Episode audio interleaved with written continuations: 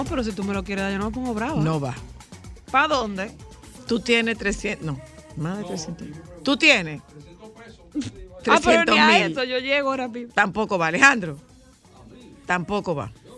No va, no va, no va, no va. ¿Para dónde? No van. ¿Que para dónde no que averigüen, no van. No, No, van. pero tenemos que averiguar. Al concierto de Rochi no van. Ya se vendieron la de 348, ¿eh? No, pero este 348 país es mil. un relajo, No, este país no es un relajo. Ya se vendieron. 300 mil pesos para ir a un concierto. Más. No. ¿A cuál tú ibas, Joan? Pero no te mortifiques porque probablemente abren una segunda. y ya se vendieron. Déjame parecerme un poco a Marcel Flores. La materialista clasificó a la Ay, final. A la final. Y le Ajá. llevaron a Suma. Y se gana, ¿tú sabes cuánto se gana? 200. Pero Ajá. verde. De lo verde. Ah, no. Ah, pues ya podía ver a Rochi. Sí, ella le va a dar. Para los No, chicos de lo verde. eso. De lo verde. Por eso, que le va a sobrar, no le de da y le sobra. No, no son de los criollos, no son de los criollos, son de los verdes. Ahí sí, a la materialista le llevaron a Suma. Sé Por una semana de a los su verdes, marido. De los verdes. Muy bien. Eh, ah, y hubo uno que se curó. ¿De qué? La propina cogió. ¿De dónde? En un allanamiento. ¡Ay! ¿Y qué pasó con la cámara? Lo, cap- Lo capturaron. se liquidó. Se liquidó. Y lo liquidaron. Bueno. Y lo liquidaron. No, es que, ay Dios mío, Y yo me imagino, yo me imagino que esa gente tiene que tener muy bien plantados los pies sobre la tierra para, para no dejarse tentar, los que no se dejan tentar. Por eso vehículos de lujo, relojes de lujo y un cuarto lleno de muchos millones de dólares y Bueno, euros. pues, debe ser, él fue a buscar su... debe ser fuerte. Él fue a buscar su... Su, Su fue- propina. no, no, su propina, no, su derecho a mandado se llama eso. Mira... Ay, yo eh, hacía eso. Sí, claro. Yo multaba a mi espérate, abuela. espérate, espérate, espérate. A ti espérate. no. Espérate un momento, Cristal. A mi abuela en nada. Espérate un momento, Cristal. ¿Cómo así? ¿Tú estás oyendo lo que tú estás diciendo? Que, no, que yo multaba a mi abuela en Nagua con el derecho a mandado. Porque El derecho a mandado lo hacíamos todos los niños. Ok, el ok. derecho a Y, mandado. lo, y los Ay, no tan Jesús, mi niños. pobre abuela. Y los no tan Mi niños. amor, yo le daba en la madre con lo dulce. Señores, este 19 de abril, o sea, hoy se cumplen 30 años del mortal enfrentamiento entre las fuerzas de Estados Unidos y la secta de los Davidianos en Waco, Texas. Así, eh, 51 días eh, los rodeó la, la- los rodearon las fuerzas eh, americanas a, a este que tenía dirigía una te- una, una secta Ah, una secta religiosa, ajá. Mm. 51 días de detención que desembocaron en la muerte de 86 personas. Se envenenaron. Eh, Se ajá. envenenaron. Su sede local quedó reducida a cenizas. No me importaba vivir, solo me importaba vivir en comunión con Dios. Recuerda Kathy Schroeder, una de las davidianas detenidas en el documental de Netflix, Waco, American Apocalypse. Apocalypse. No creo que el gobierno sea responsable del hecho de que un grupo de fanáticos decidiera darse muerte. La opinión pública que había seguido los sucesos en directo estaba dividido. Quienes han estudiado el caso dicen que se ha podido llegar a una salida pacífica. Difícil. Hoy, milicias y supremacistas blancos recuerdan a los davidianos como defensores de derechos como la libertad de culto y el de portar armas y culpan al gobierno de querer recortar esas libertades. Muy bien, Oiga eso. muy bien.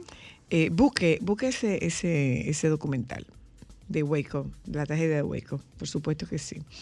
Eh, la pregunta, mira, qué bueno, reconocen a Yadira Morel como pionera en el tema migratorio en República Dominicana. Ujú. Esto es un reconocimiento que por lo que veo en esta nota entregaron en el... Ok.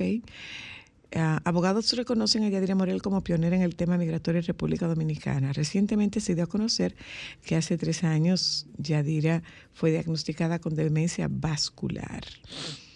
pero le hicieron un reconocimiento. Mira, yo te puedo decir algo con Mm. respecto a eso. y Pero es dame un momentito, penoso. Cristal. Junto a un grupo de abogados migratorios, el jurista Naam Naamán Almonte otorgó un reconocimiento a la doctora Yadira Morel como pionera en el tema migratorio en República Dominicana. La distinción fue realizada en Es Temprano Todavía, espacio televisivo conducido por Jochi Santos, en el cual, el cual se transmite cada martes por Color Visión. Cito, es un tributo en vida que le rendimos a la doctora por una trayectoria impecable en la carrera de Derecho Migratorio, por ser además la pionera en el país. Era fanática de su columna del Listín Diario. Aprendí muchísimo de ella, sobre todo esa rectitud con la que siempre trabajó, expresó la abogada Sabet Cruz.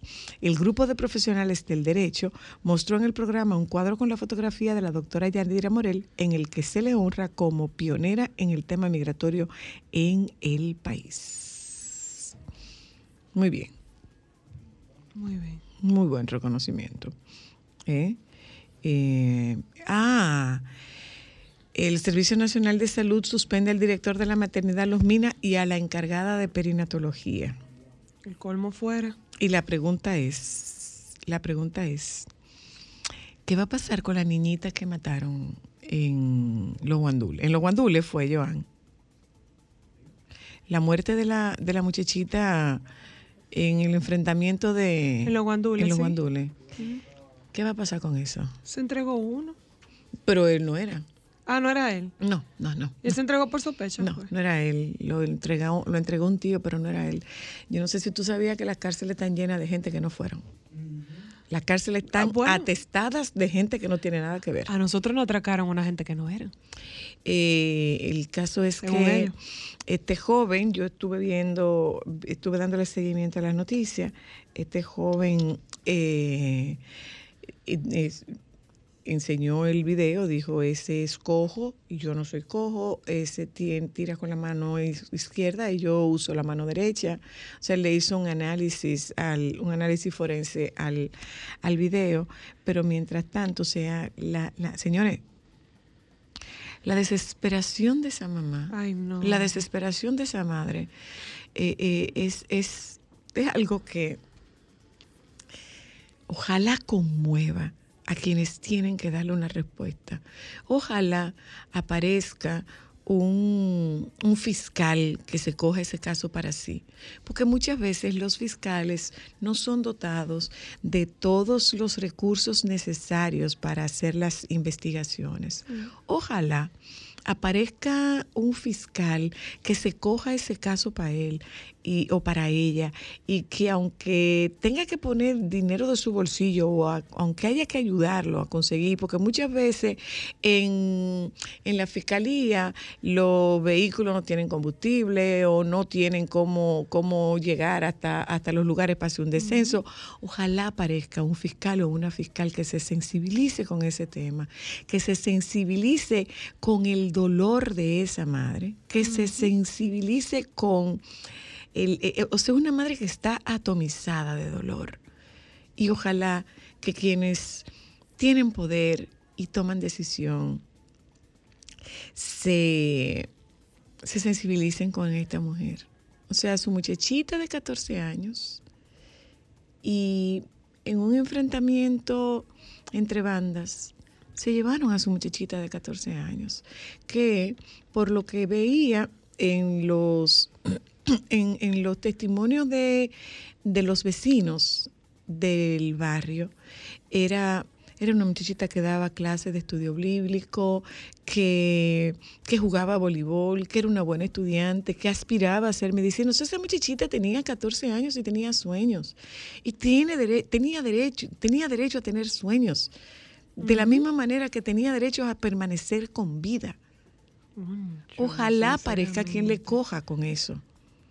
Ojalá, eh, qué sé yo, en, el gabinete de niñez, bien podrían interesarse en, en- en hacer de ese un, un tema de, de ellos. El gabinete de niñez bien podría ir a la búsqueda de, de- de respuesta no le van a devolver a su hija, definitivamente que no le van a devolver a su hija, pero óyeme, qué, qué, qué mucho lastima a una madre el que se quede sin resolver un caso tan espeluznante como ese. Qué mucho lastima a cualquier ser humano que no haya justicia en, casos como esos. Y cuando uno de esos seres humanos es una madre, pues tantísimo peor todavía.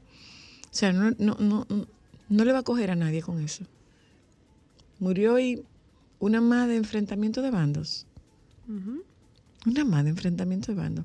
¿Quién es que tiene que cogerse con eso? ¿A quién tiene que dolerle? ¿A quién tiene que retorcerle el útero? ¿A quién tiene que retorcerle las entrañas ese caso para que, para que le demos respuesta, para que le den respuesta a esa madre?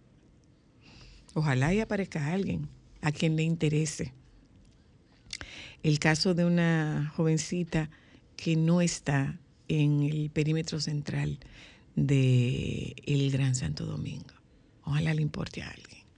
Bueno, eh, y perdónenme, nosotros esta tarde hablamos con Luis Vergés sobre violencia machista. Y tendremos la oportunidad de, abordar el tema de la violencia machista desde, desde muchas perspectivas. Con Luis Vergés las conversaciones siempre van a ser muy interesantes y muy eh, muy nutridoras y muy educativas. Entonces yo les convoco, nosotras les convocamos a que nos acompañen en la tarde de hoy para que hablemos de violencia machista con Luis Vergés quien es el director del único centro conductual para hombres que hay en el país. Digo que sepa yo es el único, a lo mejor, a lo mejor hay más, pero eh, las respuestas de las preguntas desde las distintas perspectivas, desde las distintas ópticas, las tendremos esta tarde con Luis Vergés. Solo se me ocurre solicitarles a ustedes que por favor nos ayuden a hacer de hoy un buen programa. Nos vamos un momento a publicidad, hablamos con el baby y ya volvemos.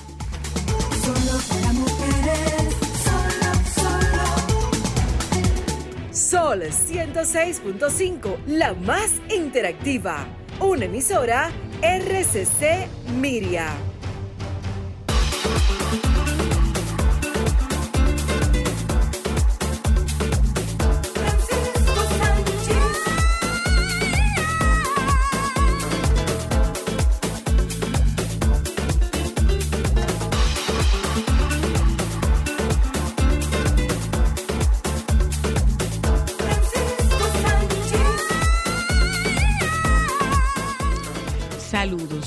Buenas tardes. Buenas tardes.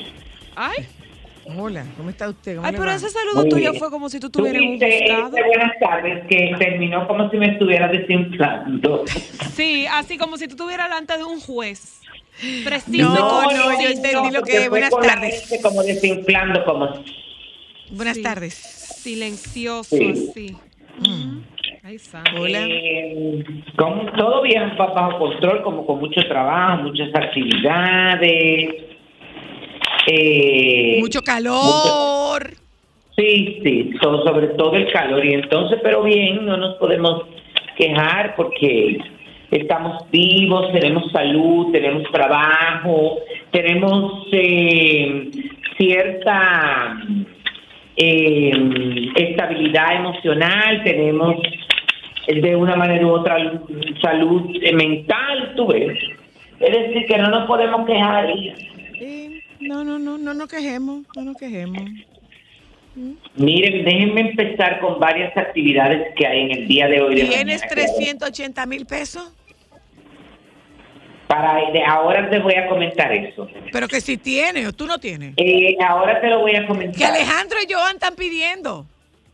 Bueno, dentro de las actividades, eh, la fundación ah, ¿Tú te la estás buscando? No, una la, la, Fundación Sacha Tebó tiene hoy una la inauguración de la exposición Sueños del Caribe en la Galería Boden de Artes Visuales, allí en Santo Domingo, en Arroyo Hondo Segundo, y por supuesto con las, eh, las obras de este gran artista, que ya no está en el plano físico, pero con, de un gran legado y de una gran colección y tienen esta actividad hoy. aquí en Santo Domingo, Best Gym eh, inaugura sus nuevas instalaciones, esto es un gimnasio, pero además de eso ellos eh, venden eh, como los productos y ropa del mundo fitness y van a estar, eh, bueno, están ubicados en la avenida Yapur Dumit en Valle Verde, esto es en, una de las zonas de aquí de la ciudad de Santiago hoy a las 7 y 30. La actividad de lo de la Fundación Sacha Tebo es a las 7 de la noche, hoy en Santo Domingo, de 7 pm a 10 pm, lo del gimnasio a las 7 y 30 pm. Entonces mañana empieza la exhibición de, eh, empieza, mañana es la exhibición Primavera Madres de Charo Decoraciones, que este año la exhibición va a ser de 9 de la mañana a 7 de la noche en la tienda de la ciudad de Santiago, pero como valor añadido van a tener un taller de arreglos de flores y orden sano. ¡Ay, qué chulo!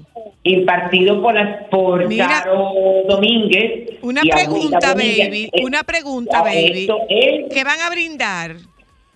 No sé, esto a las 11 de la mañana en Sagrada Santiago Isla, pero tú estás como Luigi, estás preguntando por lo que van a brindar de comida y bebida. No, tú sabes por qué. Yo lo estoy preguntando por una razón muy particular, porque ellos hacen un, eh, yo no sé si es un ponche, un té, una bebida fresca en, en Charo.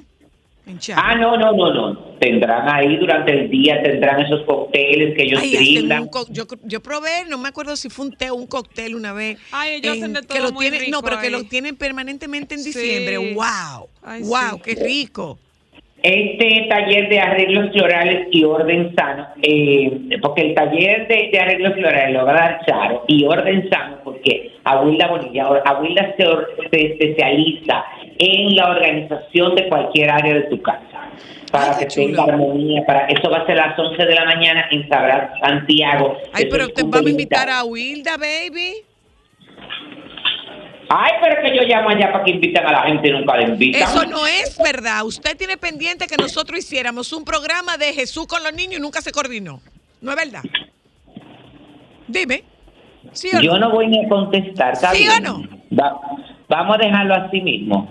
Pero vamos, pero mira, me parece muy interesante eh, eh, eh, eso de, de, ¿cómo se llama? ¿Orden? Orden sano. Me encanta.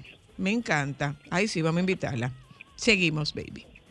Bueno, la Cámara de Comercio y Producción de Santiago tiene mañana eh, eh, un, su almuerzo empresarial anual donde se van a abordar temas de importancia para la ciudad de Santiago, inversiones del gobierno, proyección del crecimiento comercial y económico para potencializar la economía esto es en el Salón de Eventos del Parque Central en Santiago a las 12 del mediodía y tendrá como invitada y como panelista a Raquel Peña, vicepresidenta de la República Dominicana. Esto, por supuesto, es eh, para los miembros de la Cámara de Comercio y Producción de Santiago y para personas que estén interesadas y ligadas a la Cámara de Comercio. Entonces, también mañana eh, jueves 30. Pues yo no sé cómo yo me voy a repartir. Bueno, al final no voy a ir a nada, nada más voy a ir a una sola cosa.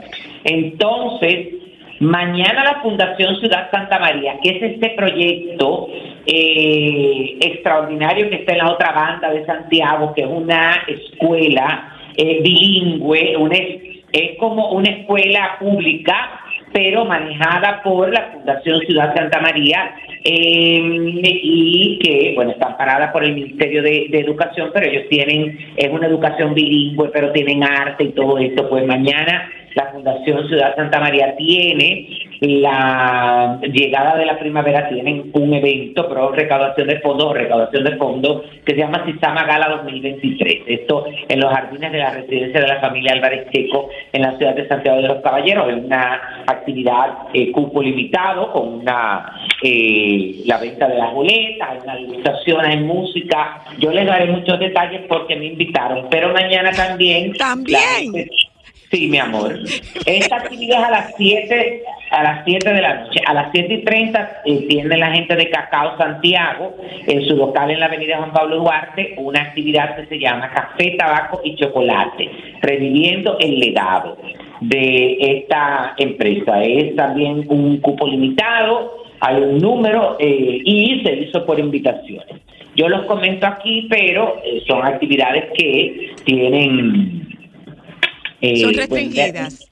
No sé lo, ni, ni lo iba a- cómo le iba a poner. Bueno, que no son abiertas al público. que al que Exacto, no le son, invitan, son que no- privadas. Claro, son privadas. que al por invitación. que, que no vaya. Entonces, Ay, mi amor, pero tú tienes una ruta del sazón buena esta Bueno, semana. la- ¿cómo esta semana se no es jueves, Ariel todo eso mañana. ¿Cómo es que se llama? Ariel Santana, Ajá, que es eh, el que tiene el programa, ajá. Que es hace stand-up stand up comedy. Stand-up comedy, ajá. Ay, pero él va a estar aquí en el Gran Teatro del Cibao, mi amor. Ah, no me digas. Con Y el show. viernes, y el viernes, este viernes, 21. Ah, pero qué chulo. ¿Y te invitaron? Ay, ay, sí, tiene el viernes 21 a las 8 de la noche en la sala Julio Alberto Hernández. Va a estar, así que las Diablo, pero- pero- la. Pero arriesgado ¿Por qué? por lo grande de esa sala. No, esa es la chiquita. Ah, ok. Ah, Ok. Esa es la, pero no deja de ser arriesgado, mi amor, porque es la chiquita, pero caben 160 personas. Mm, Es arriesgado. Es arriesgado. Pero Buena muy bien, hay que arriesgarse. Hay que arriesgarse. Claro, claro. Entonces, con re- déjame buscar, que estoy buscando. Ay, Dios mío, pero Francisco, coge juicio. No, tú no vas a coger. Deja de estarte diciendo coge juicio porque tú tienes tiempo diciéndotelo y no lo coges. Eso Sí, así. pero no ha sido efectivo. Ah, No, hombre, no cojas juicio. Quédate así, que tú eres más divino así. No cojas juicio. Bueno. ¿Qué juicio ni juicio? No, hombre. Lo que ustedes decían. Espérate, baby. antes de decir eso, espérate, Juicio. Antes de eso, La baby, antes de eso, baby, ¿tuviste la noticia del ex menudo? Ay, No, no he visto nada de eso. Roy Rosselló, ex integrante de Menudo, afirma que fue violado. ¿Tú te acuerdas de aquel caso famoso de dos hermanos acusados de matar a sus padres en Los Ángeles? Los hermanos Menéndez. Sí, sí claro. Bueno, pues dice, eh, eh, estoy viendo esta noticia de The New York Times, que Roy Rosselló, ex integrante de Menudo, afirma que el padre de los hermanos Menéndez lo violó. La acusación realizada en una serie documental que está por estrenarse se parece a los abusos que denunciaron los hermanos condenados en 1996 por el asesinato de sus padres. Fue un caso fascinante, uno de los primeros en atraer a una audiencia diaria a nivel nacional a un juicio penal televisado en Estados Unidos. Hace tres décadas, dos jóvenes adinerados fueron acusados de asesinar a sus padres al entrar en la sala de estar de su mansión de Beverly Hills con escopetas y descargar más de una docena de balas contra su madre y su padre mientras estaban sentados en el sofá. Lyle y Eric Menéndez fueron condenados en 1996 por asesinar a su madre Mary Lois, una ex reina de belleza conocida como Kitty, y a su padre José, un ejecutivo de la industria de la música, a pesar de los argumentos de la defensa que durante años los hermanos habían sido agredidos sexualmente por su padre y habían cometido los asesinatos por miedo. Ahora, Roy Rosselló, un ex integrante de Menudo, el grupo musical de la década de 1980 que se convirtió en una sensación a nivel mundial, se ha presentado con la acusación de que José Menéndez lo atacó sexualmente cuando era adolescente. Dicha aseveración se transmitió el martes en un segmento del programa Today que resumía parte de los hallazgos del documental de tres episodios que se emitirá en Peacock, el servicio de emisión de NBC Universal, a partir del 2 de mayo. La serie Menéndez más menudo. Voice Betrayed está basada en el reporteo de los periodistas Robert Rand y Nettie Inkland y se enfoca en gran medida en Rosselló. Él describe un encuentro con Menéndez, pero también relata incidentes aparte de abuso sexual que dice que fueron infligidos por uno de los ex representantes de Menudo cuando era integrante del grupo. Yo sé lo que me hizo en su casa, dice Rosselló de Menéndez en el segmento de la serie documental que se presentó hoy en Today. Pues parece que esos muchachos no estaban hablando mentira.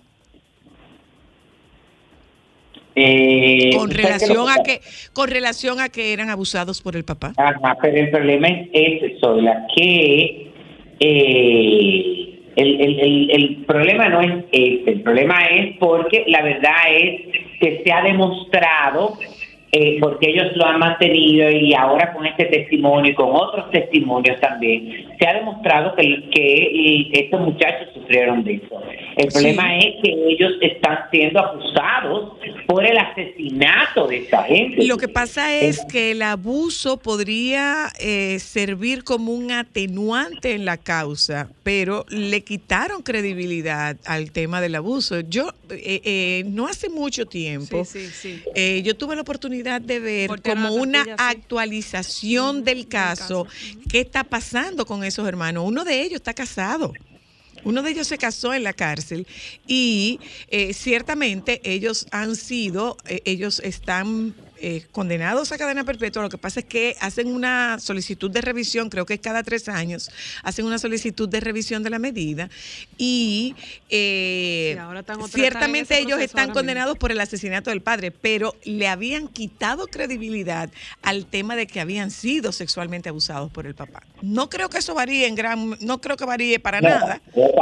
Tienen 30 años, mientras se investiga el caso ya llevan 30 años. Yo no creo que eso varíe, pero parece que eh, el intento, de, o no el intento, la estrategia de desacreditar el testimonio de ellos como víctimas de abuso sexual por parte de los padres, eh, se le pierde, pierde, pierde fuerza por parte de la parte acusadora. Pero, wow, wow, wow. Wow, wow, wow. Seguimos, baby.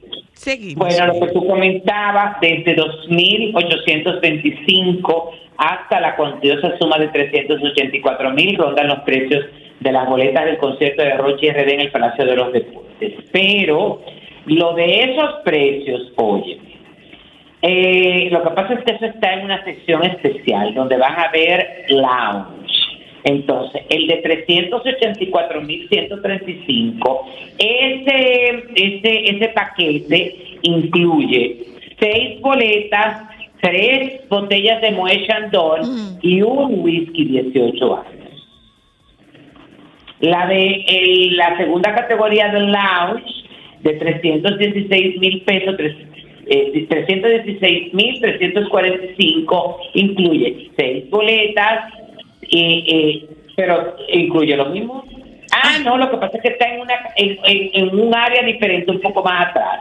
Tres, seis boletas, tres mues y whisky 18 años. Hay un special guest de 14.125, un premium zone de 7.345, VIP 4.520 y platea 2.825. Como tú entenderás. ¿Tú no vas para ninguno? Y como él está, de, por supuesto que no, si me regalan la boleta voy. Pero yo pagando no doy, mi amor, nada. Porque yo no puedo estar allá. Primero, una pregunta, baby. ¿Y se armarán looks como se armaron para ir a ver a Bad Bunny? Claro, seguramente, manita. Pero claro, porque él es él es un personaje, él es un ícono de la música, seguido, el más pegado, que es sexy que qué sé yo qué, que gusta, que las mujeres se mueven. Ay, pero para ¿Cómo sexy, no, pero eh, eh, Francisco? Sí. Ay, Dios pero es... Bueno, pero tú no has visto las noticias. No, Dale la noticia, baby. Dale la noticia. Dale la noticia, baby. ¿Cuál fue la que dijo eso? Dale la noticia, baby. Una Tapia. Ay, santo, de verdad. Bueno, ella le parece sexy. La, la, relacionan sentimentalmente con él, pero se dice que ellos lo que tienen es una amistad. Pero hubo una, pero, hubo una extranjera, una muchacha que la verdad es que se veía lucida, que le lambió la cara en, Ay, en no. Que se, espérate, una extranjera que se veía como de lo más bonita. Lucida, se veía lucida. Lucida. Ay, santo. Me encantó el término. para los, los colores, tú no te lo puedes encontrar, pero él tiene su tipo de, de público. Además de que me han dicho que él tiene un trato muy bueno. Bueno, pero tú no puedes decir que él, nadie puede decir que él es sexy porque él se tapa la cara. Pues no, porque él también se la descubre de vez en cuando. Bueno, soy la, es que uno no se imagina, porque yo estoy en una etapa de mi vida que yo no ya nada me asombra a mí. él, él- él tiene una, una cosa, él Un tiene una- un, un pasa- pasamontaña. un pasamontaña. ¿Cómo tú le ves la pero él se cara? lo- Pero él se lo quita. Ah, se lo Ah, quitará eventualmente. Claro, entonces la gente se le encuentra. Hay gente que se encuentra. Ya. Ya, ya, No, no, no. Hay gente que se encuentra. Déjalo ahí. Déjalo ahí. Esta no, no, no, espérate. Yo te voy a hablar del caso de Cristian Nodal. Óyeme, Ah, que ya está embarazado, por cierto. Óyeme, claro que Ca- Cazú reveló que está embarazada. Eh, Qué original ella, ¿eh? Sí, sí, muy original, pero ya se sabe que eso se- había un rumor increíble con relación a eso, pero estuvo muy muy bonito. En el caso de Cristian Nodal, que si tú comparas su transformación, la verdad es que particularmente yo me encuentro que hay dos, son dos personas totalmente diferentes. Totalmente Claro. diferente. Y antes, el Cristian Nodal de antes me encantaba porque se veía, eh, no quiero utilizar esta palabra para que la gente no la malinterprete, pero se veía un muchacho físicamente como limpio. Sí, sí. Bañado. Yo sabía que por ahí íbamos. Claro. Y ahora pero se ve. mi amor, Óyeme, esto es una cosa porque él se puso como loco. Y ahora como que se ve ¿Cuál es lo contrario de limpio? falta de baile. Falta de baño. O Ay, no, mi amor, porque una- no, déjense de eso, porque hay algunos limpios que cuando han pasado el día entero trabajando, Mira, en la noche se muchacho. No, pero eres tú, oye, dije, mira, Me muchacho. Claro que cuando es ella ella. misma fue que lo dijo. ¿Por qué? Fue ella que ¿Por qué tú me dijiste que dijera? Provocándote, Francisco. Bueno, miren, hay varios Mira, medios. espérate, espérate. A, a propósito de este tema, baby, verdad. a propósito de este tema, óyeme, embarazaron a Amelia otra vez No, pero la gente de verdad. Pero ella puso una foto hoy. Y se tapó la barriga. Claro, pero deja a la gente porque es que también a ella le gusta calentar bastante. Claro, porque si opina ella mucho. que va a poner una fotografía, ¿para qué se tapa la barriga?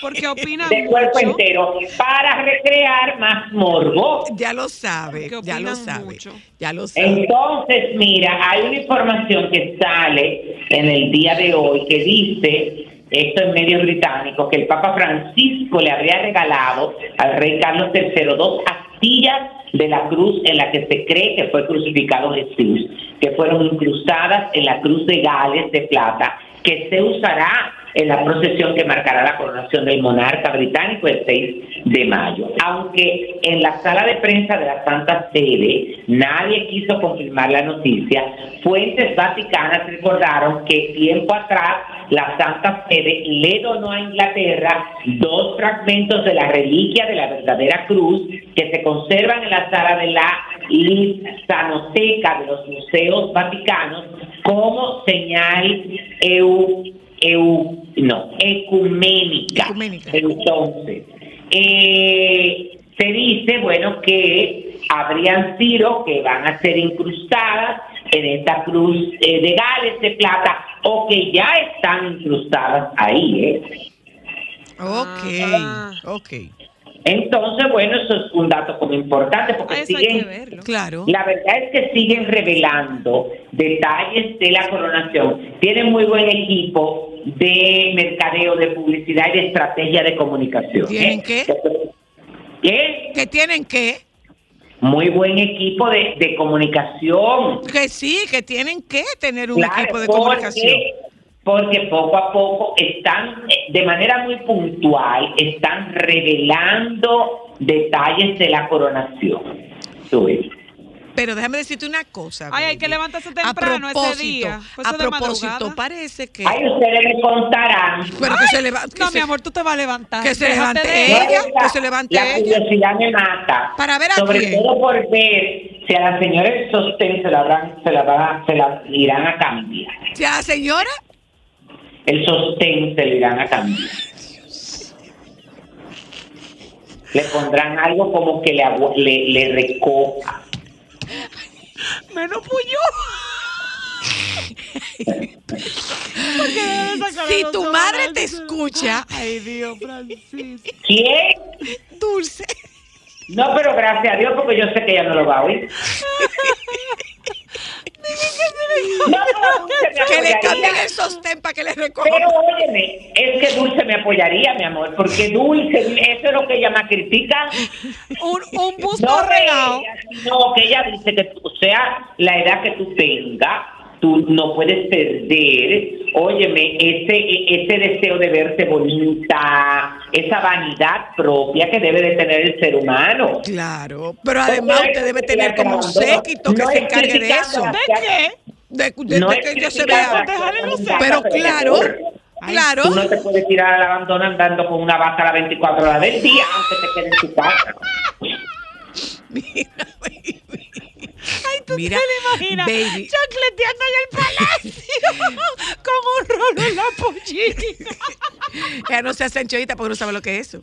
Que no, Está que tú muy, sepas. sí, pero pienso que estás muy creativa hablando del palacio, ¿eh? Verdad. ¿Tú te imaginas esa mujer?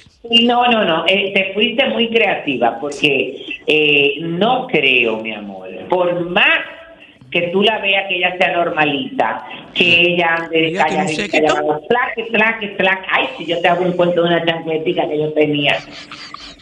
¿Cuál es el cuento de la chancletica, baby? Yo le tenía una, mi amor, que eran chacle, chacle, pero a mí, oye, me, me gustaba eso, ya tú sabes, que a... a, a, a La mi- música de la chancletica, ¿te gustaba? No, no, no, la parienta, mi hermana Rosa y a mi la mamá. parienta. Las, odiaban a muerte. Bueno, las pobres fue tan fuerte, mi amor, como para que yo no, eh, ni siquiera eh, osara... Ni, ni que lo intentara ni que lo ni pensara. que, que fueron quemadas. Como dice, como dice tu sobrino Mateo, ni se te ocurra. Mi sitio. Ya lo sabes, fueron quemadas. Mira, muy... Pero mira, Muy baby, que hay un lío grande, espérate, que hay un lío grande ¿A dónde con, ahora? bueno, el rey eh, emérito no va a la coronación, Ajá. pero eh, no, él, él no va a la coronación, pero No, pero oye. él llegó, él llegó a, a Inglaterra, él llegó a Ah, no, Londres y tuvo una cena, no, No, tuvo pero una cena. óyeme, él- sí, pero óyeme, ya se aclaró que aunque los medios de comunicación se hicieron portavoces de eso, pero eso fue una visita privada que hizo a Inglaterra para disfrutar de este partido entre el Real Madrid y el Manchester United. Que él de ahí va a volar a España a eh, estar presente en la famosa regata y yo tengo entendido, pero óyeme qué pasa, es que parece que como condición para la coronación de asistir, porque acuérdate que hay que marcar una diferencia y un distanciamiento entre el rey Felipe VI Claro. y su padre. Claro, claro. Entonces parece que como el rey está invitado oficialmente y la reina Leticia, en el caso de ellos, creo que al rey no, pero sí a la reina emérita Sofía. Le habrán dicho para por aquí no aparezca, ¿eh?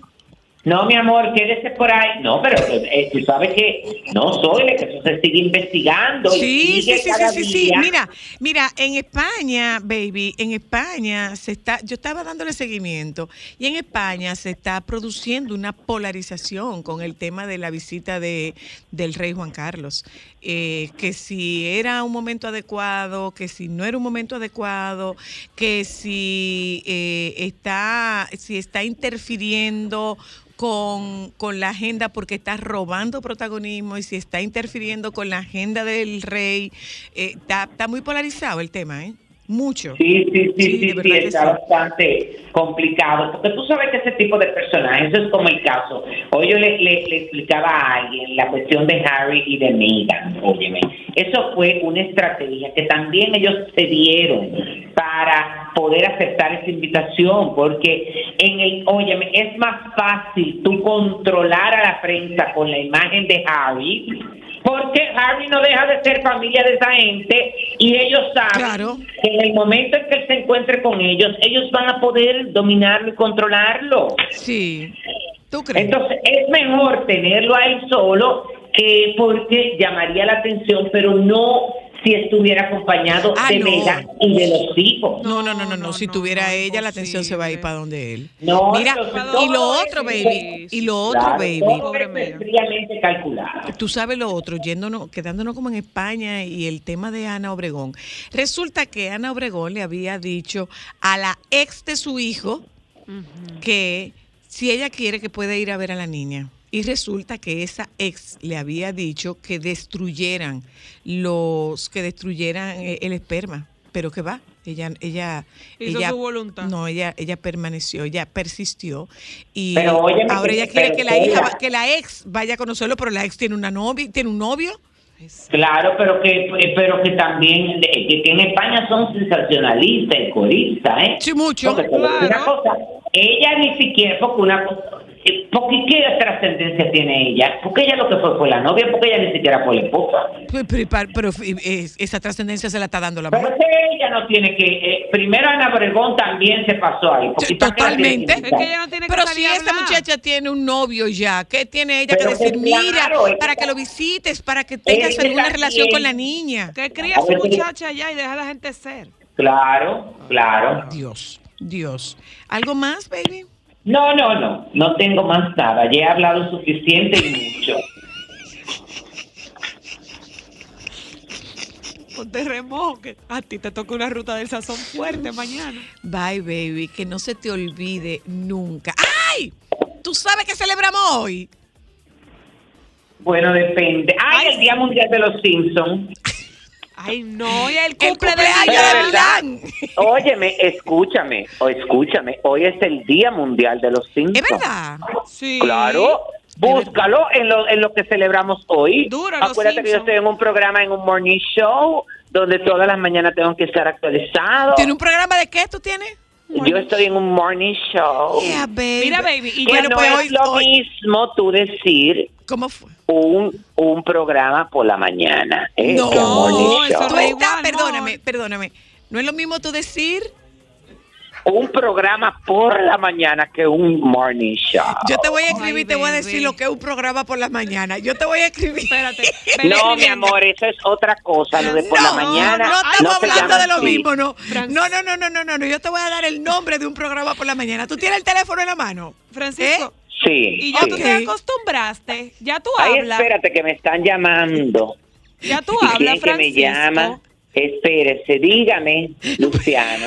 Si viene una persona a reunirse con la directora que se llama Gonzalo, Ah, oye, Gonzalo no puede salir de su casa.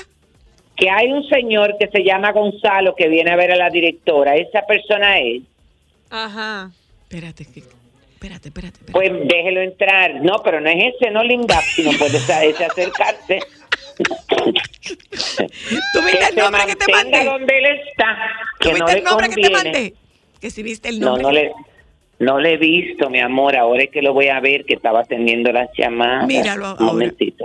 Llegó la persona. Ay, Dios, qué fuerte. Espérate. No. Déjame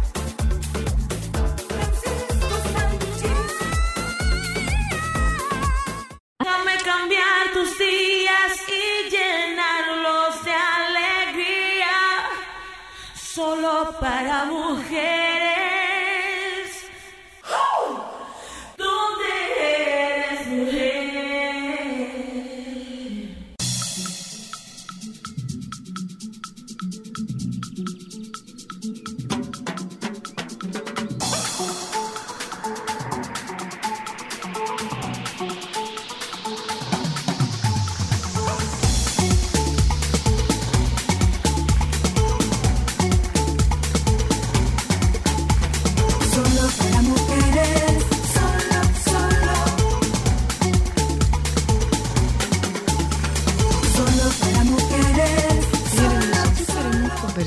Con, con el maestro Luis Vergés. Y, es así como, como, como me quiero referir a ti, eh, como, como un maestro de, de la psicología, un maestro de la salud mental y un maestro del tema de, de violencia, de violencia de género. Y es como una búsqueda de miradas diferentes, porque el- sabemos que el, tema de la violencia machista, de la violencia de género, quitémoslo de violencia machista y hablemos de violencia de género, eh, el tema de la violencia de género es, además de multifactorial, puede ser analizado y abordado desde distintas teorías y desde distintas prácticas. ¿Qué nos está ocurriendo? Nosotros hemos dicho que la violencia no tiene sexo, la violencia no tiene género, pero que las evidencias demuestran que el mayor número de casos de violencia asimétrica, es perpetrado por hombres en contra de sus parejas o de sus exparejas. Es más frecuente en contra de sus exparejas, la letal en contra de sus exparejas que en contra de sus parejas. Y que, por un lado, vamos trabajando con las mujeres, pero estamos dejando de lado el trabajo con los hombres, porque no sé si habrá, si habrá otro centro, pero hasta donde tenemos entendido, existe un solo centro conductual y ese centro es el que dirige tú. O sea que los hombres no están siendo, eh, no están siendo educados, no están siendo guiados, no están siendo sensibilizados y no están siendo escuchados en la problemática que representa para ellos el bajísimo control de sus impulsos. Sí, gracias, gracias. Soy la Cristal. Eh, cada vez te parece más a tu mamá. Gracias, Luis. Gracias, Luis. El otro día vi yo una fotografía y dije, esa soy yo. Digo, no, Sí. espérate, esa no soy yo. Esa no soy yo. Mira, sin duda alguna que este tema se aborda de una manera inapropiada, sobre todo cuando tratamos de verlo desde una óptica reduccionista. Reduccionismo significa cuando queremos intentar comprenderlo desde una sola variable, Exacto. desde un solo factor. En los países donde el tema de la violencia ha podido avanzar en su abordaje, ha sido porque eh, se han visibilizado todos los escenarios y en cada escenario la gente asume la responsabilidad de impulsar acciones comprometidas para disminuir la frecuencia de este fenómeno. Eh, por ejemplo, fíjate a raíz del caso de Chantal, cómo se ha dado una dinámica donde tú ves y escuchas, incluso en medios de comunicación formales, no tan solo en los informales, gente justificando la violencia. Exacto. ¿Y qué significa eso? Eso también es violencia. Porque cuando tú dices que una persona eh, mereció que la asesinaran, tú estás no tan solo siendo irresponsable, sino mandando un mensaje que sutilmente incentiva la criminalidad hacia las mujeres, dependiendo de ciertos tipos de acciones que son las mismas en las que incurrimos o podríamos incurrir nosotros los hombres. Es como si debería castigarse eh, cuando el error lo comete la mujer, cualquiera que sea, de una manera muy cruel. Ahí entra la parte social y cultural del problema de la violencia, Eh, porque este problema tiene una arista eh, biopsicosocial, sociocultural, lo biológico, porque el que toma la decisión de matar tiene un cerebro, es una persona que tiene un proceso mental, pero esos procesos mentales no son determinantes a menos que haya un significado social, un significado cultural que maleduque el pensamiento de esa persona. Tú vas a tener casos mínimos de personas, por ejemplo, que en una acción reactiva, cuando hay una patología grave, por decirte algo, pero paradójicamente los enfermos mentales con patología grave son los que menos incidencia tienen en criminalidad. Te detengo ahí. O sea, el tema de la violencia no es una enfermedad, es un tema conductual, no es una patología. Ahí estamos. Esa es la primera. No es una patología. No. O sea, cuando tú estás hablando de un hombre que mata a una mujer, no es un enfermo. No. Es y un hombre con un tema conductual, más no es un tema fisiológico. Eso es bueno aclararlo. ¿Tú sabes por qué? Porque incluso hasta dentro de nuestra misma clase hay profesionales que están difundiendo ese mito. Pero por Eh, supuesto, eh, el, el concepto enfermedad está muy claramente establecido en los manuales de diagnóstico, de clasificación de enfermedades mentales. Y lo primero que tú vas a encontrar en enfermedad es un deterioro o cognitivo o conductual o emocional como resultado de la presencia de una serie de síntomas. La violencia no necesariamente requiere deterioro de nada. Una persona sin ningún grado de deterioro. A ver, tú coges, por ejemplo, cuáles eh, eh, las matanzas masivas que se hacían en la Edad Media en nombre de la misma la iglesia? Las cruzadas, por las ejemplo. mismas cruzadas. Las iglesias. ¿Cuáles eran las patologías que tenían estas No había personas? patología. Bueno, Mataban en nombre de Dios. bueno, eh, los mismos nazistas que, que mataron diciendo que eran obedientes a las órdenes que le daban. Esa gente no tenía ninguna patología, sencillamente obedecían dentro de un contexto donde desobedecer implicaba un riesgo para sus vidas. Entonces hay un sinnúmero de condiciones donde la persona toma la decisión. Violencia, y lo voy a establecer aquí, que quede claro, es dañar con intención. O sea, todas las definiciones de violencia, como tú dices, es una manifestación conductual ¿Oíste, José La que, Luz? que tiene por objetivo someter y controlar sobre la base del daño o la intimidación del daño. Hay un dato importante que tú has dicho y es que paradójicamente los enfermos mentales o los, los, los que tienen alguna patología Un trastorno. no, so- no, un trastorno no. Hay una diferencia entre un trastorno y una patología. Eh, los que tienen una patología no son agresivos para matar. La mayor parte de las veces, mira, yo viví una experiencia la última vez que fui a, a- a Estados Unidos y es increíble cómo tú veías en las calles muchas personas incluso con síntomas psicóticos. Psicóticos. Y uno dice, bueno, pero si en verdad fuera la patología la causa, pues esta gente andaran matando a todo el mundo, Exacto. con todo el que se encontrara. Mira qué dicen las investigaciones. Eh, por ejemplo, eh, Gondorf, William Gordorf, quien es el, el investigador de más renombre en los Estados Unidos, y Echeburrúa y Amor, ya en la parte de América Latina, Latina, América Latina, han encontrado un 20% de casos de patologías clínicas en hombres agresores. Lo que quiere decir que el 80% no tiene una patología. no tiene una patología. Lo cual es más preocupante todavía, Y es porque un regularmente caso- la gente, perdón señora Luna, pensaría, ah no, ese hombre está loco. No. Ese hombre está enfermo. Ese hombre tiene problemas mentales. Y no es así. Vamos a sacarlo del contexto de la, vamos a sacarlo del contexto de la violencia, eh, eh, de la violencia física y vámonos al contexto de la violencia sexual.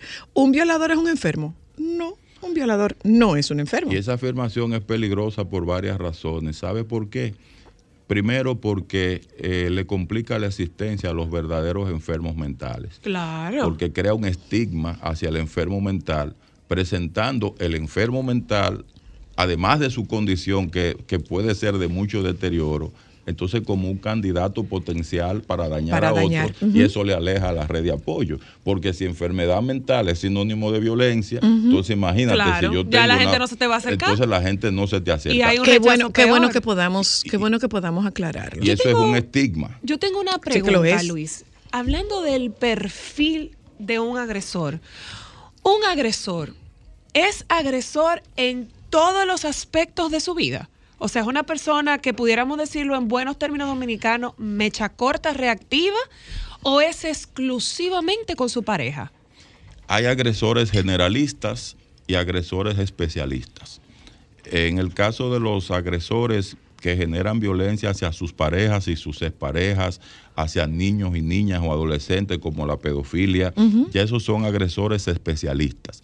Los agresores generalistas son los que tienen ya una base antisocial dentro de la Exacto. conformación de su personalidad y esos suelen ser más peligrosos todavía porque tienen la violencia más normalizada. Que siguen sin ser enfermos. Eh, eh, Exacto. Siguen ah, sin ser enfermos. Pero de todas maneras, eh, es importante señalar que nosotros no estamos diciendo aquí que no hay un solo agresor que no tenga una patología. Incluso cuando se hacen las valoraciones de riesgo y peligrosidad, si además de violento la persona tiene una patología. Pues se exacerba la posibilidad de que esa combinación Sea pudiera un- traer un una resultado. explosión Yo más recuerdo, yo recuerdo cuando yo estaba, Luis, haciendo, eh, yo estaba en la Pasantía. licenciatura, no, yo estaba en la licenciatura y recuerdo, eh, ya estaba haciendo la pasantía. Y recuerdo haber leído algo sobre el tema de la agresividad, la relación de la agresividad con lesiones en el lóbulo frontal por caídas tempranas. Y no todos los chicos de ese estudio eran violentos. Sin embargo, todos, no todos los que se habían, lo que habían tenido un golpe eh, eh, por algún accidente, alguna caída cuando eran pequeños, eran violentos. Sin embargo, todos los que eran violentos se habían caído. Sí, claro, porque hay una base que nosotros tenemos que comprender, esa unión, ese dinamismo que se da en, en la base biológica del comportamiento y la base sociocultural. Se habían caído, habían tenido un accidente que les había impactado en el lóbulo frontal. Claro, porque si usted tiene un defecto de fábrica, como decimos, o un deterioro cognitivo, usted tiene menos posibilidades ante una situación crítica Exacto, de poder de responder. gestionar y poder responder apropiadamente. Pero la, la norma hay que entenderlo también desde las, de las tipologías de violencia y de las tipologías de trastorno. Por ejemplo, una persona con depresión no representa eh, un peligro No. para otros, normalmente lo representa Para para sí sí mismo. Entonces, eh, a veces se generalizan eh, ciertas, eso nosotros le llamamos el, el llamado la falacia causalista, que es cuando uno quiere forzar una relación entre eventos que no se determinan únicamente. Y lamentablemente estoy viendo una tendencia en muchas personas que se erigen en expertos en este tema, que dicen públicamente en nombre de sus falacias causalistas, bueno, esto es lo que está determinando aquello. Y ahí ya comenzamos mal, porque eso le llaman conclusiones binarias. Usted Cuando- no ha estudiado eso para decir eso. y oye, las conclusiones binarias son peligrosas porque además de que no se ha estudiado y confirmado esa, esa No, relación, tienen un peso y una credibilidad que se la generaliza cree. un prejuicio. Claro. Y Por- la gente cree su palabra, Luis. Sin saber. Luis, ¿qué nos está ocurriendo? Porque es, se está haciendo más visible, eh, se está, está aumentando, eh, hay menos capacidad de gestión. ¿Qué está pasando? El- en el caso particular del hombre dominicano, eh, ¿es el hombre dominicano más violento ahora de lo que era antes? ¿Es más visible esta violencia? más letal? ¿O tiene menos capacidad de gestión este hombre? Mira, los números no dan todavía para uno decir que el hombre dominicano ha cambiado para mal ni para bien. Ok. Los números lo que confirman es que nosotros somos parte de la región del mundo donde más violencia se ejerce hacia las mujeres, que es América Latina, y que nosotros somos parte de los primeros cinco países, lamentablemente, que la genera. ¿Qué pasa en América Latina? Igual que pasa en Medio Oriente. Solo que en Medio Oriente, a diferencia de América Latina, eh, hay unas cifras que no se conocen porque la violencia hacia las mujeres está tan normalizada. No, no se considera violencia. Y, Pues claro, no se No es considera consider- violencia. No violencia. Eh, no está medida. Entonces tenemos que quedarnos con el referente de, De América a- Latina. América Latina. Entonces, lo primero que tú observes es que hay una, una orientación de dominancia. Fíjate que todas las relaciones en América Latina son jerárquicas. Todavía nosotros seguimos buscando al jefe, eh, eh, al jefe que dirige todo. Y obviamente ahí tenemos el que va a una relación de pareja, no a resolver los temas de pareja, sino a dominar, A dominar. la relación. Entonces, ¿qué es una pareja? Nadie está preparado para vivir en pareja, comenzando por ahí. Y, y- y cuando te digo que nadie está preparado. Otra paradoja. eh, Otra paradoja. Otra paradoja. Porque todo se estudia, menos nos preparamos para esto. Por ejemplo, cuando yo te digo vivir en pareja, yo te hablo de la aceptación, de la tolerancia, de la comprensión, te hablo del apego, te hablo de una serie de procesos que son necesarios. Y la pregunta que yo hago, ¿preparan al hombre dominicano para vivir en pareja? Yo creo que no. Pero no solamente eso. Yo creo que a la Yo- mujer la preparan para No. su rol de ama de casa, Tampoco, pero no para vivir en pareja tampoco.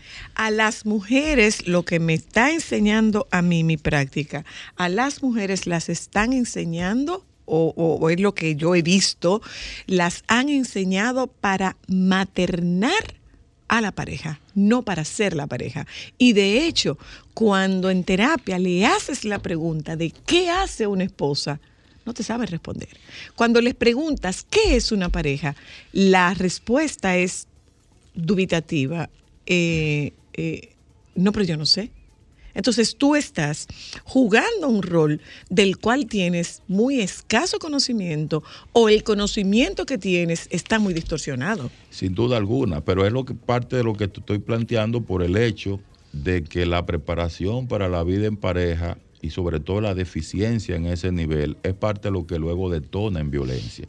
Porque si el paradigma que nosotros tenemos es de dominación y no de relación, ese paradigma va a entrar en crisis Claro. cuando tengamos cuando yo relación. pi- y no y cuando yo pierda esa, esa dominación. Eso, bueno, ahí tú ves, por ejemplo, la gestión de lo que llamamos la celotipia.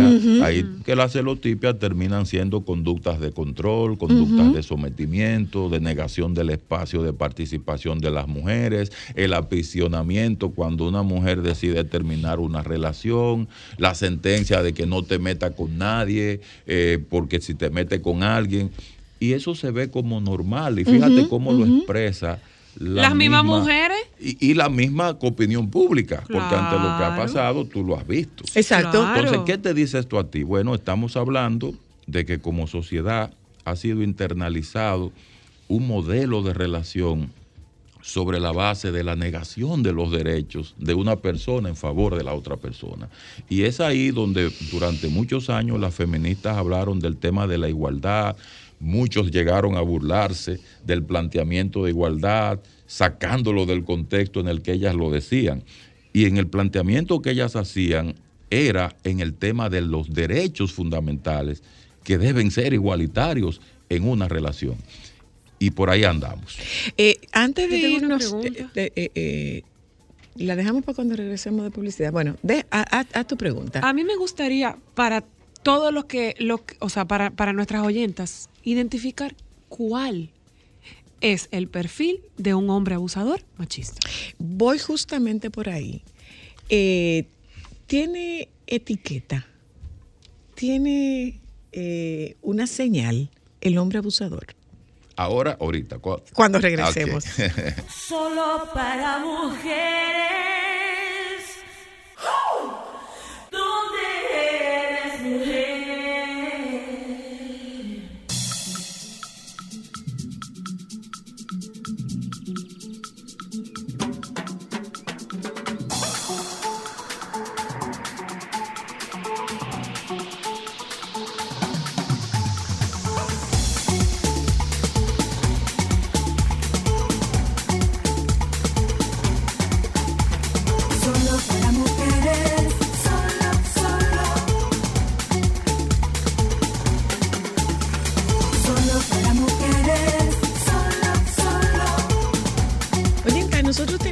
A Luis Vergés con nosotras esta tarde y eh, voy a hacer eh, eh, voy a hacer referencia a algo que nosotros hemos dicho hace mucho tiempo y lo hemos dicho muchas veces.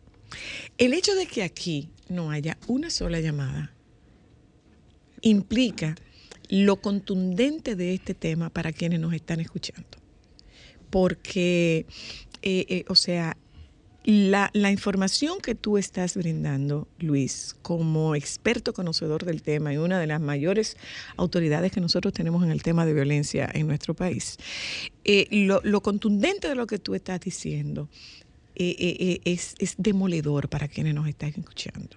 Porque, te reitero, no es fácil identificarse y aceptar que tú eres víctima de violencia. No es fácil. Como no sé si será fácil o difícil para un hombre saberse abusador. Así es, así es. Y dejamos la pregunta de lo que decía Cristal. Yo a eso le añado. Traen una etiqueta y si acaso traen una etiqueta, a mí, a mi entender, la etiqueta que traen es la de seductor. Bueno, esa nunca falta. Ah, Esa no falta. Y tampoco falta la, la doble fachada, que es la capacidad de poder eh, disociar su, su imagen de tal forma que cuando le conviene ser el camaleón, es el camaleón. Cuando le conviene presentarse como el hombre bueno, es el hombre bueno. rescatador. Ahora, ¿dónde está la, la parte crucial dentro de lo que pudiera ser la caracterización de un hombre agresor? Es en el tema del control. Fíjense que cuando el hombre agresor está controlando, no hay peligro para las víctimas Exacto. potenciales. Porque eh, lo que Me está cuidando. Obviamente lo que No desmorona, ejerciendo. lo que desmorona eh, lo que desmorona el autocontrol del agresor es cuando siente que ya no tiene control sobre las víctimas. El cuestionamiento a su autoridad. Y ahí Y comienza control. entonces, y a- o algo que también es importante decirlo, las estrategias de control no son siempre estrategias conductuales manifiestas. Exacto. Son muchas veces estrategias ideológicas, eh, estrategias que comienzan colonizando el pensamiento y donde se trata de convencer a las víctimas potenciales de que todo lo que él hace o intenta hacer Que es por, su bien.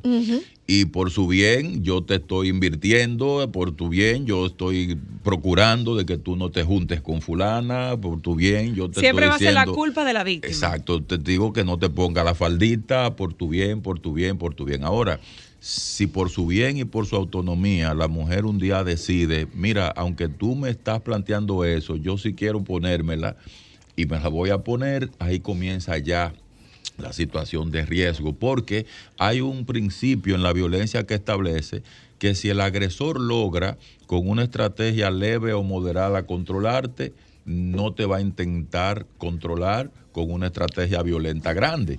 Ahora, si te deja de controlar con una estrategia leve, moderada, Él va a recurrir entonces va a recurrir a un nivel de intensidad que cada puede vez ser letal. cada vez mayor hasta llegar a esa posibilidad a la letal. Por eso ustedes ven que siempre que hay un desenlace fatal, hay una historia de violencia previa.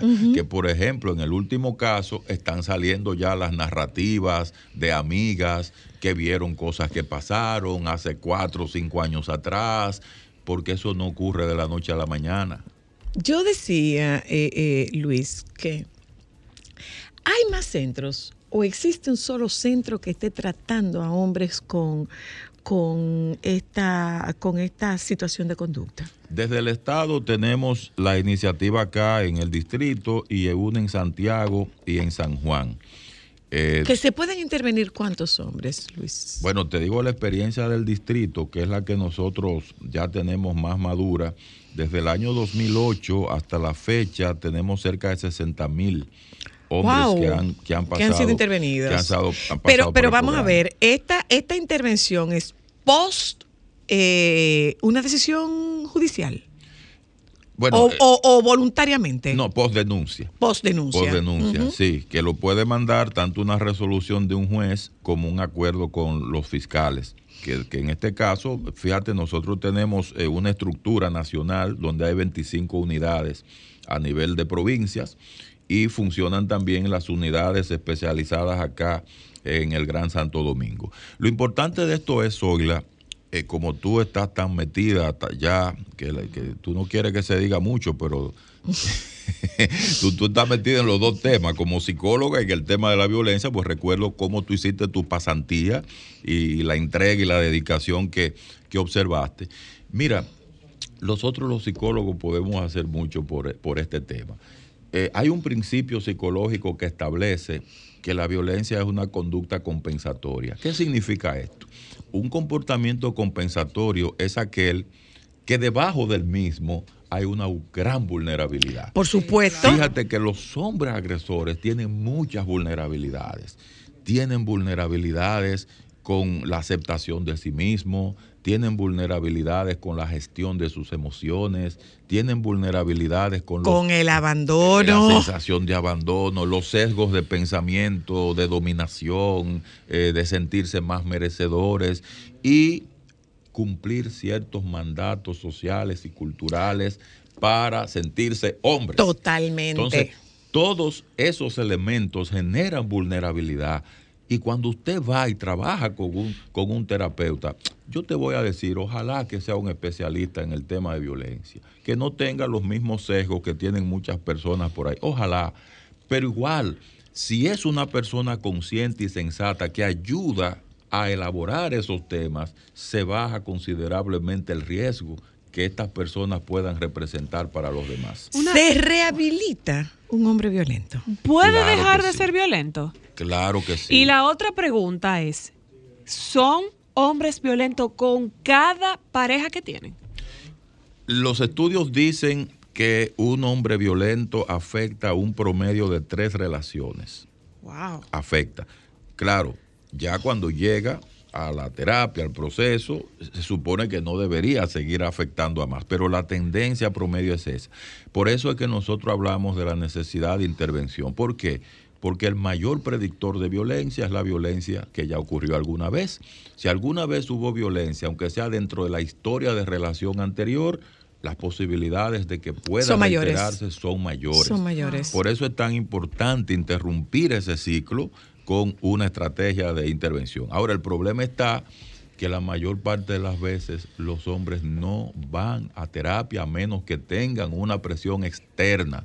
Y tú lo vas a ver porque en tu consulta privada Totalmente. la No. mayor parte de No los van. pacientes son mujeres. Y son hombres cuando los llevan. eh, eh, y, y, bueno, no son hombres cuando los llevan. Le- eh, los hombres, muchos hombres van cuando los llevan. Cuando los llevan. ¿Y qué ocurre? Que, bueno, ante la, ante la gran posibilidad de perder a esa mujer y perder el control que tienes sobre esa mujer, si la condición es que yo vaya a terapia, no hay ningún problema, yo voy a terapia, pero tú sabes que van a terapia. La del problema es ella, yo no tengo ningún problema, yo estoy aquí para Porque acompañarla a ella-. Y tan pronto se aseguran de que reconquistaron su proyecto. Bye, hasta la vista, baby. Hola, buenas. Hola, soy la saludo, te hablo de San Francisco de Macorís. ¿Cómo Una estás? pregunta. Adelante, Bien, adelante. Una pregunta.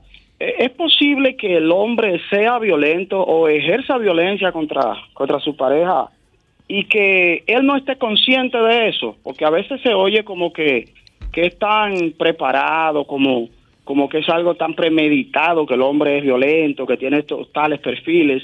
Eh, pero a veces no será posible que, que aprendió a eso y lo hace sin, sin estar consciente de lo que está haciendo. Como un piloto automático. Mm, mm, buena pregunta. Buena No, pregunta. Pero sí. no, pero no es premeditado, no hablamos de violencia No, premeditada. no, no. Él lo- yo lo que creo que el oyente está diciendo es como que es un piloto automático que él en ese momento no piensa que está haciendo eso. Bueno, el problema es que él eligió de un repertorio de conducta donde había otras opciones, una en particular. Entonces él la eligió.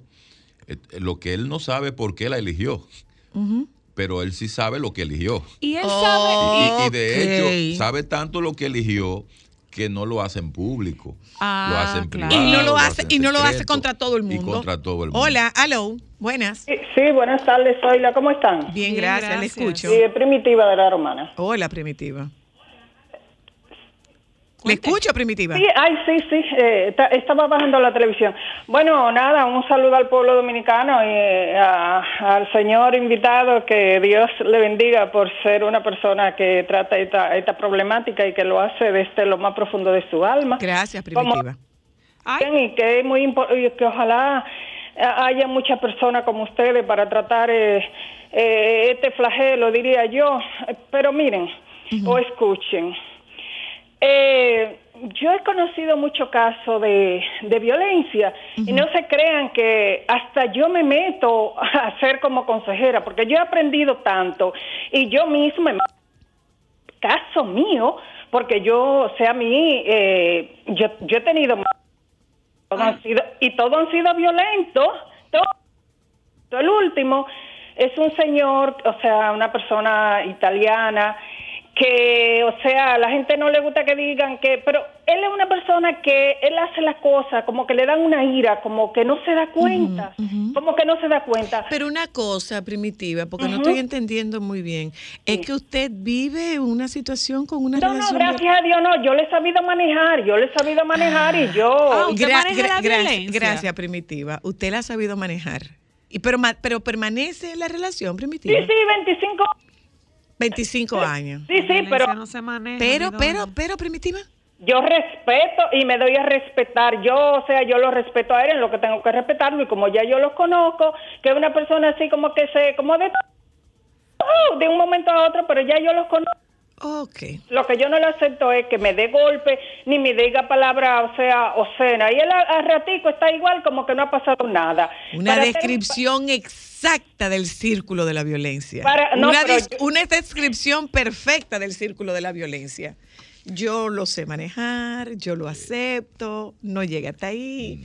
Es una descripción exacta. Al ratico está como si nada.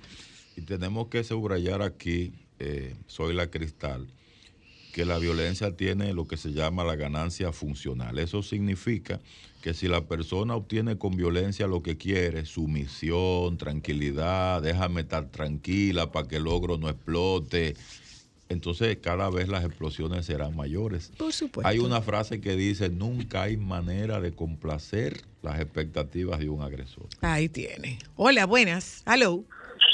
Sí, buenas tardes. Le escucho, buenas. Por su gran programa. Gracias. Eh, Sola, yo necesito formularle una pregunta. Dígame, Señor dígame. que está ahí, que muy capacitado con el tema, que lo ha manejado muy bien. Dígame, Por dígame, ejemplo, dígame. tengo dos hijas y yo necesito ayudarla a ella a identificar, por ejemplo, en caso cuando vayan a tener novio, cómo podrían ella identificar si ese futuro noviecito podría ser una persona violenta en un ¿Qué edades, qué edades tienen sus hijas, señor?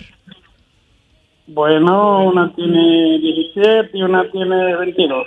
Qué buen tema eso que usted trae a colación, pregunta. porque estaríamos hablando de violencia en noviazgo y de repente nos quedamos con la idea de que la violencia existe solo en el matrimonio o en la convivencia y hay mucho, mucho, mucho caso de, de agresión en el noviazgo. La data que manejamos, el 25% de los agresores de nuestra población comenzaron a ejercerla en el noviazgo. ¿El cuánto? El 25%.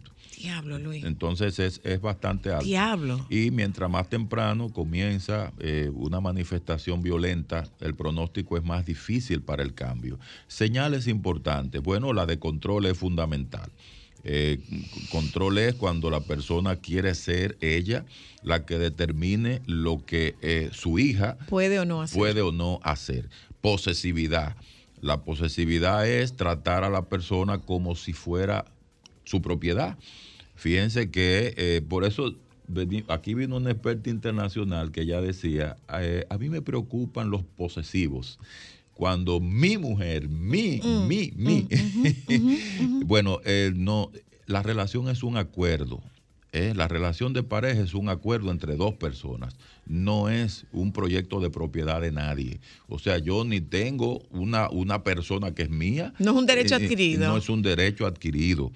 Y es importante también observar qué pasa cuando yo no hago lo que la persona quiere que yo haga.